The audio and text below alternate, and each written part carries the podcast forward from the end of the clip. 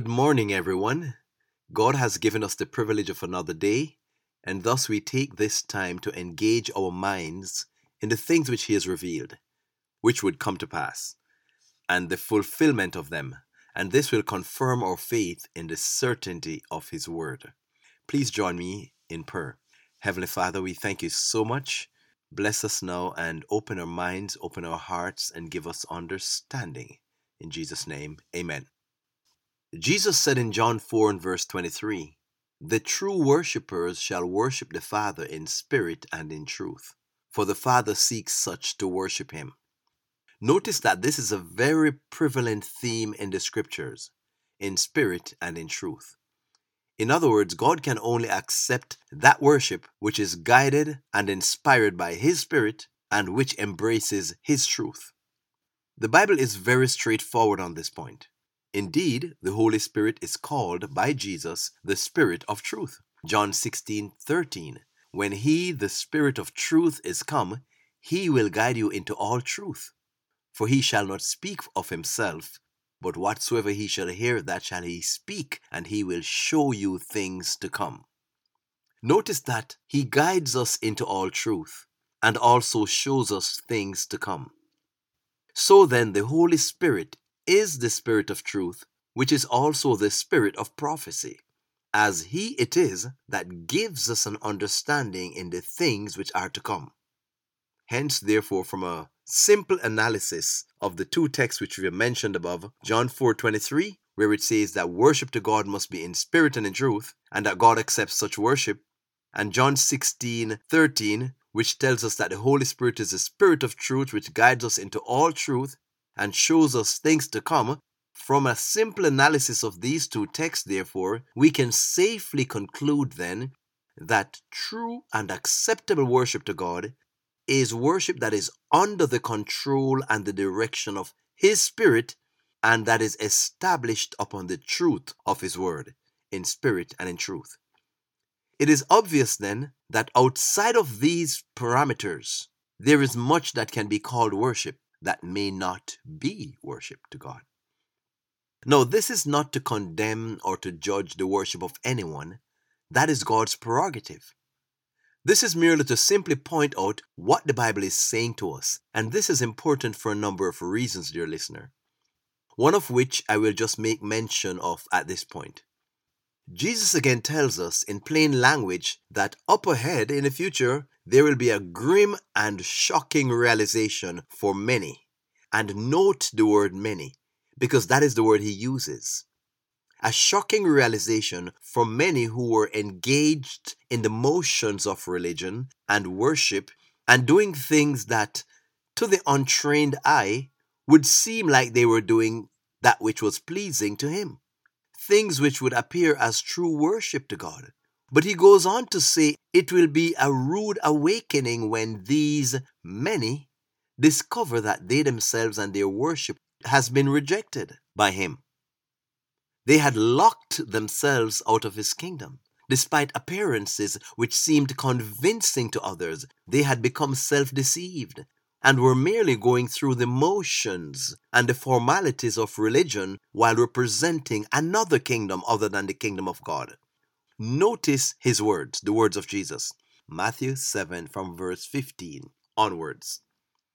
Beware of false prophets which come to you in sheep's clothing, but inwardly they are ravening wolves. You shall know them by their fruits. Do men gather grapes of thorns or figs of thistles? In other words, you don't go to a thorn bush to get grapes, do you? The obvious answer is no. You go to a grapevine to get grapes. And so too with figs. You don't go to a hedge of thistles for figs. No, you go to a fig tree. That is the obvious answer from the question that Jesus is asking. It's a rhetorical question. Verse 17 continues. It says, Even so, every good tree bringeth forth good fruit, but a corrupt tree brings forth evil fruit. A good tree cannot bring forth evil fruit, but neither can a corrupt tree bring forth good fruit. Every tree that bringeth not forth good fruit is cut down and cast into the fire. In other words, he is using symbolic language, the metaphor of fruit trees, to say that that which does not produce fruit that he can accept will ultimately be taken down and burned in the fire. And verse 20, Matthew 7 Wherefore by their fruits you shall know them. These are the words of Jesus. Now, what is all this about? Good trees and corrupt trees, good fruit and evil fruit, trees ending up in the fire. What is Jesus getting at here with all this figurative language?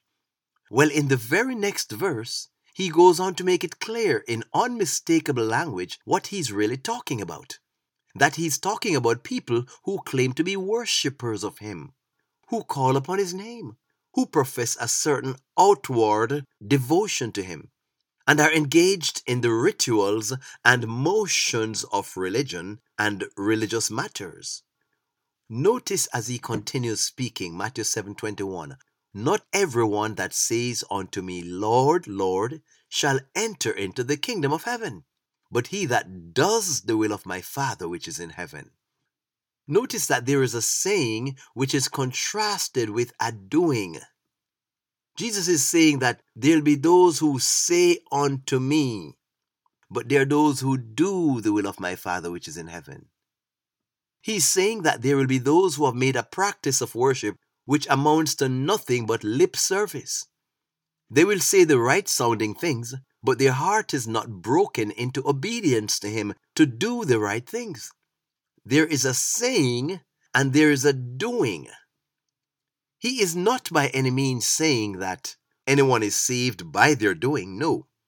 We are saved by the doing of Jesus Christ for us.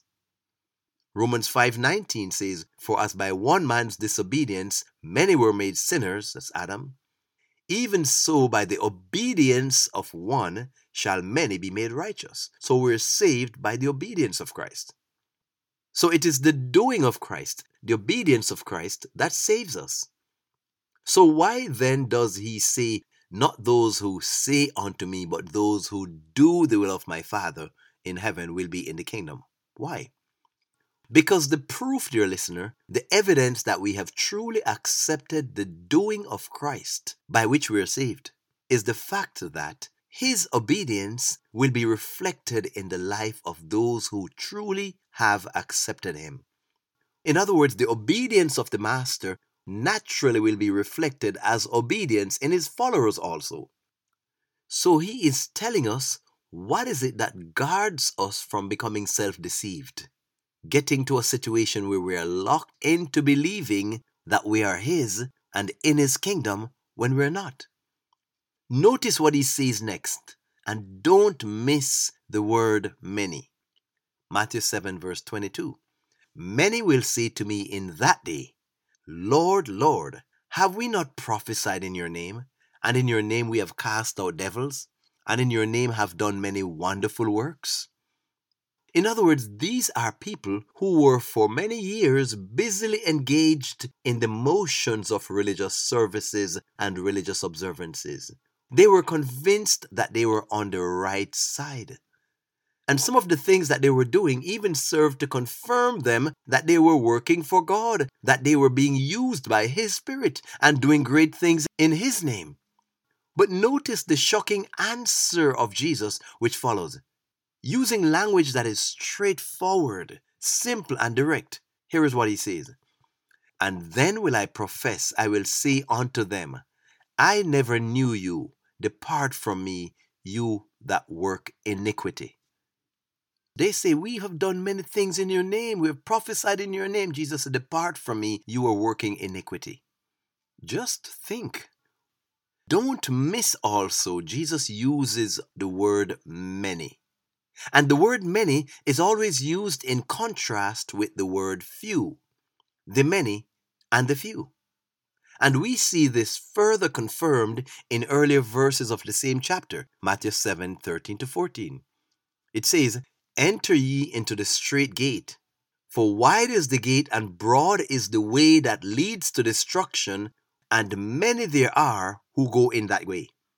Because straight is the gate and narrow is the way which leads unto life, and few there be that find it. So we see there the many and the few again. Now, is it really possible that the majority be so wrong? Following a path, fully convinced that they are on the right track and that their worship is acceptable to God, only to find out in the end that it is rejected and they themselves are rejected also? Well, if it is not possible, then Jesus must be a liar because he says that it will happen. And we know that Jesus is no liar. He says, I am the way, the truth, and the life. John 14, 6. And he says, The Spirit of truth bears witness of me. John 16, verse 15. So, this will be the reality in the end, dear friends. These words should lead us into deep, prayerful self examination, deep heart searching. Because it is easy to read these words and just take them lightly. But Jesus is the truth. He cannot lie. Titus 1 2 says God cannot lie. And so, in strict integrity, he tells us things exactly as they will be so that we can evaluate and introspect and seek to ensure that we are on the right path before it's too late. This tells us that there is danger in following popular religion. There is danger in following the crowd, dear friends. Each person must know for him or herself and make a decision for the right, comes what may. In the time of Noah, just a few people went into the ark Noah and his family. To the majority, they looked foolish. They were mocked and laughed at, and all the good sounding reasons were given as to why it was impossible for rain to come from the sky. It had never happened before. But seven days after they were in the ark, and the reveling and mocking and everything was going on on the outside, then after seven days, the reveling and partying and mocking stopped. Because a few small drops of water started just sprinkling from the skies. Suddenly, there was silence. There were looks of consternation on each face. Every mind echoed the same question Could it be that we were wrong? Genesis 7:23 sums it all up by telling us that the flood came and took them all away, and only Noah and his family were left. And Jesus says, As it was in the days of Noah, so shall it be again. The many were wrong, but the faithful few were on the right track. Well, from Genesis 7, we now turn to Daniel chapter 7, the chapter we have been studying for a few weeks now. Daniel 7 and verse 25. Thus far, we have seen that the little horn, the religious power that came up out of the Roman Empire, would be a counterfeit of true Christianity. It would take certain things of the Christian faith and intermingle them with paganism, pagan heathen beliefs and practices, and dress them up in such a way that many will be fooled. We also saw that it would have alliances with the governments of the nations, quietly behind the scenes pulling the strings, which will cause most people who are not diligent students of the scriptures to not realize or recognize its role in everything that is going on in the world.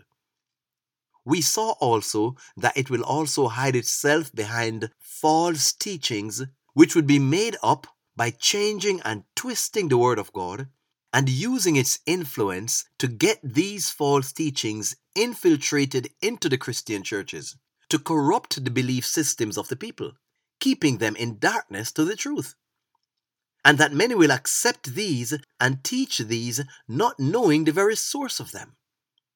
We also saw that it is a religious power that it would blaspheme against God and wear out the saints or persecute the true people of God. All of which has happened many times throughout history. Millions have been killed by this system using the powers of kings.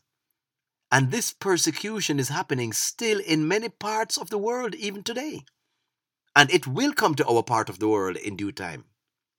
So then, it is a religious power whose agenda is to corrupt and destroy true Christianity while putting on a show and making a pretense of serving the God of true Christianity.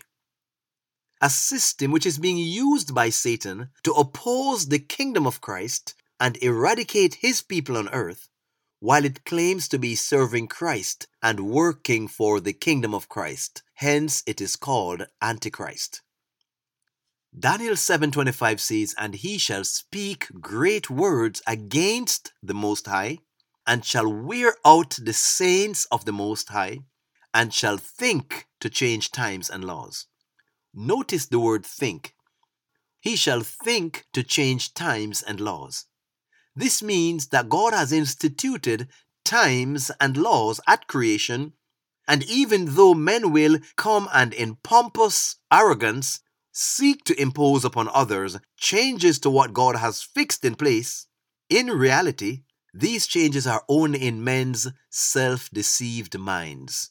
But as far as God is concerned, what He has put in place remains. Hence, He shall think to change times and laws.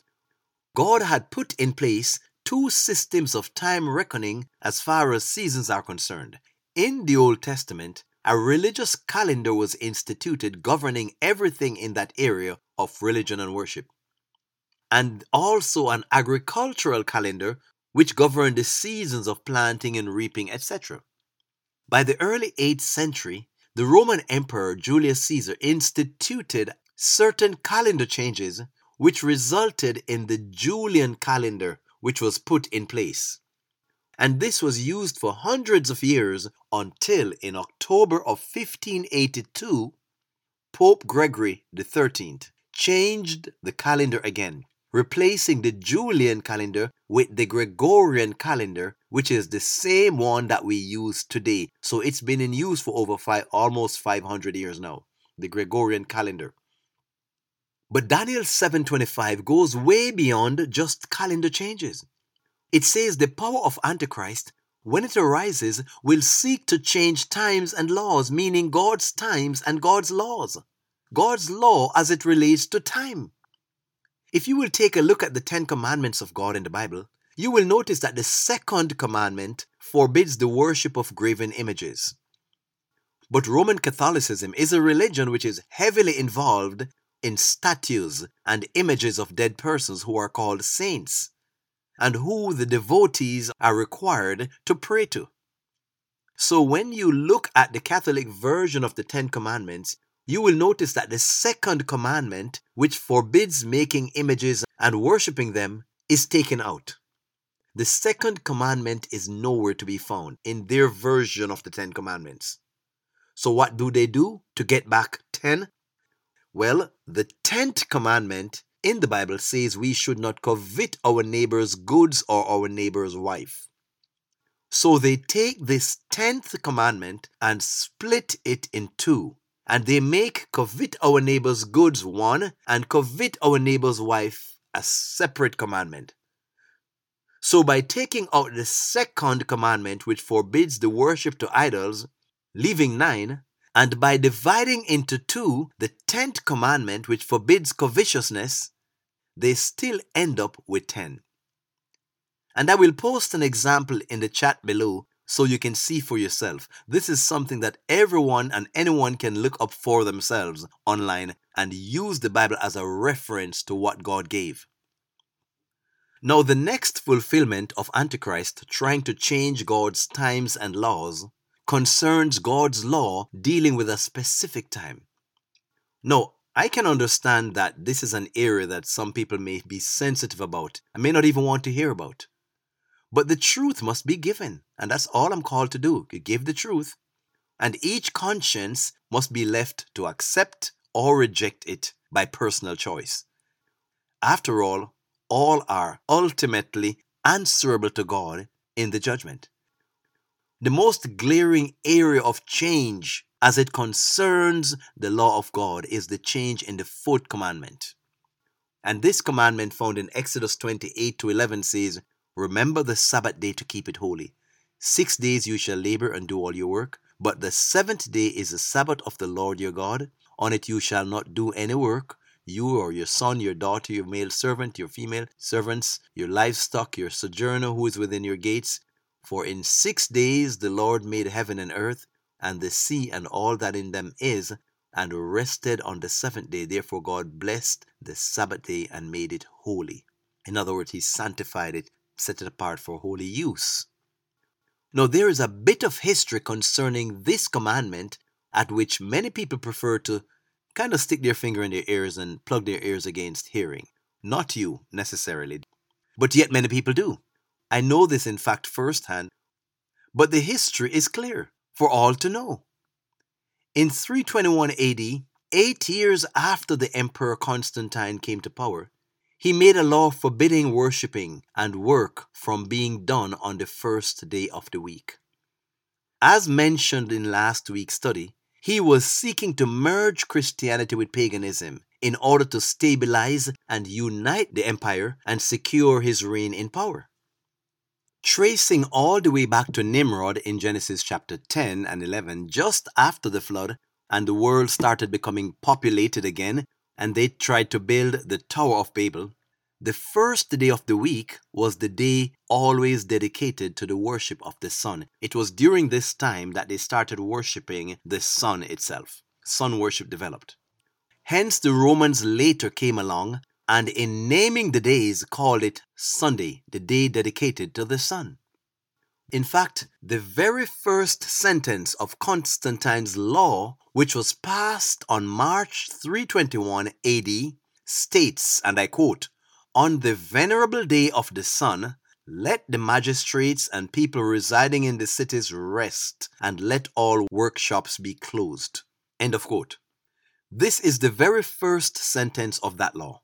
And it was just the beginning of a process which made more and more changes in exalting over time, gradually exalting the first day while suppressing and making it illegal to worship on the seventh day. Until at one famous church council held in the city of Laodicea in 364 AD, called the Council of Laodicea, when all the religious heads and bishops of the Roman Empire were gathered it was finally decreed that the official day of worship for the Christian church from there onwards would now be on the first day of the week.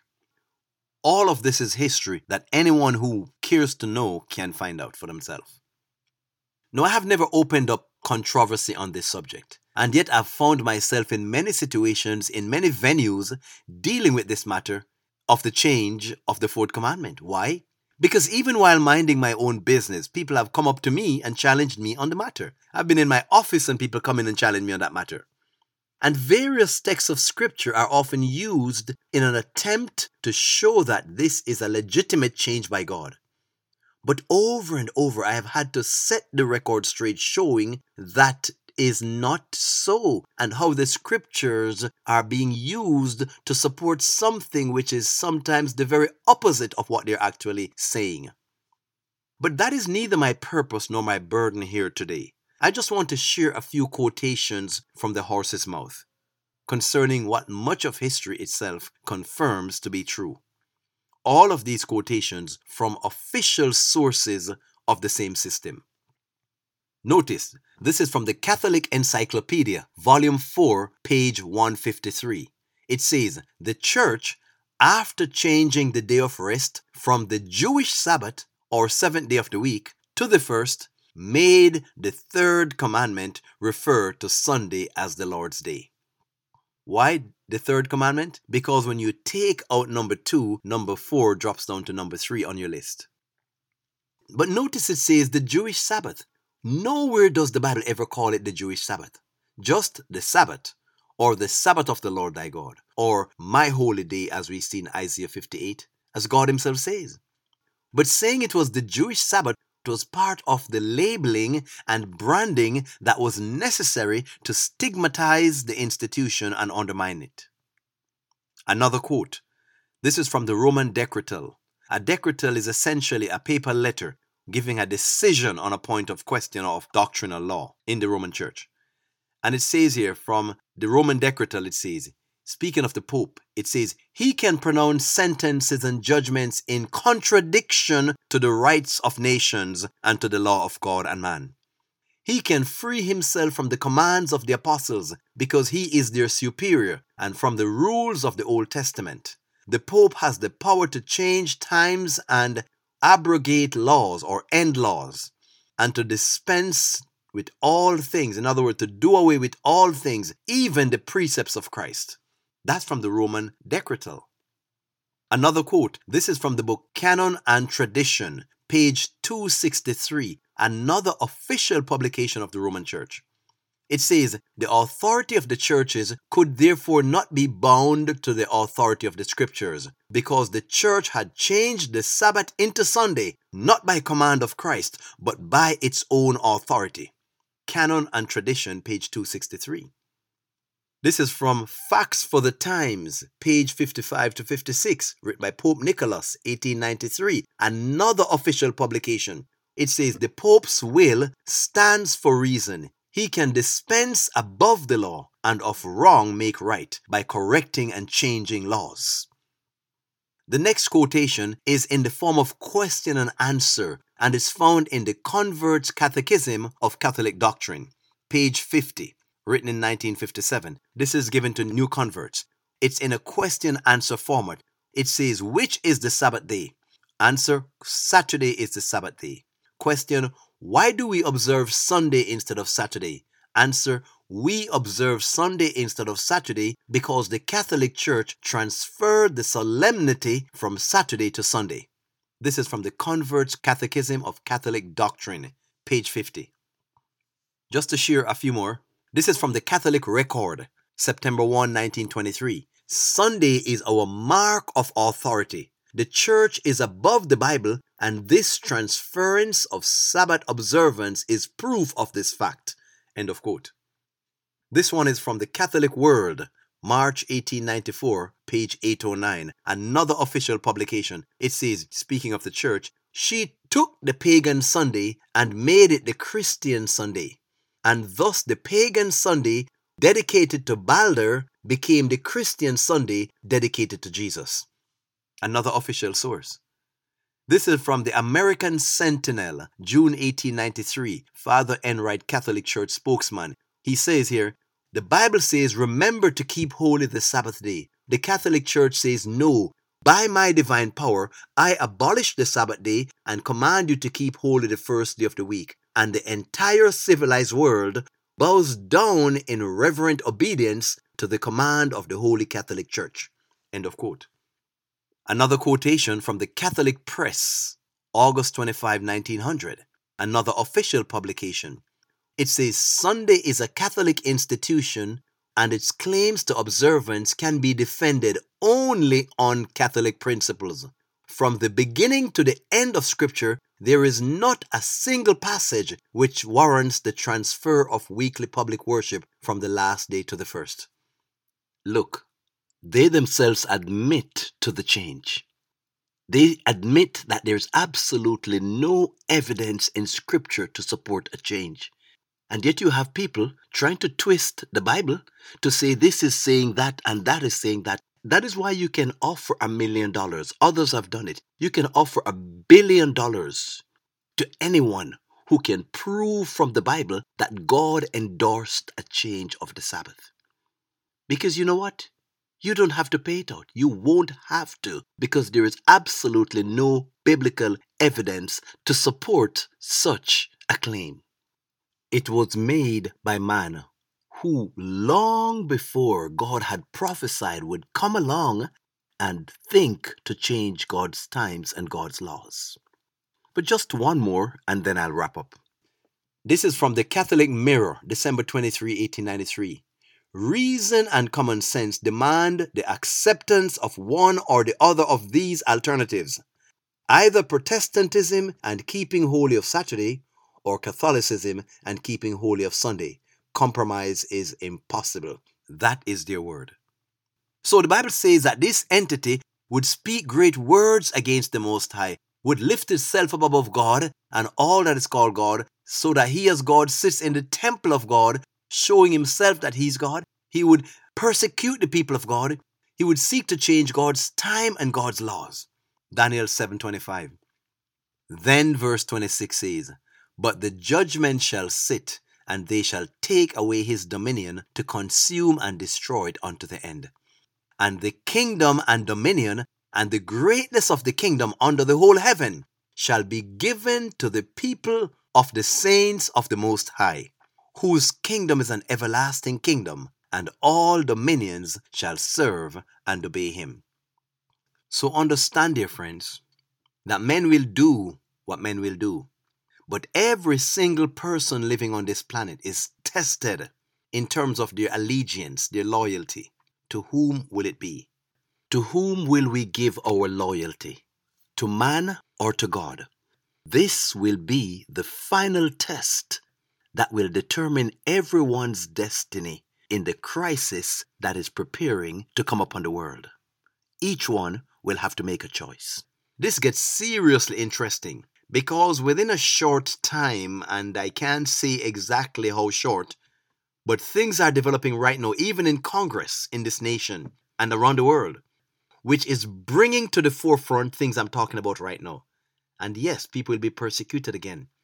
And this time it will be over something that this power of Antichrist says it is our mark of our authority says Sunday is a mark of authority. The church is above the Bible, and this transference of Sabbath observance is proof of this fact from the Catholic record.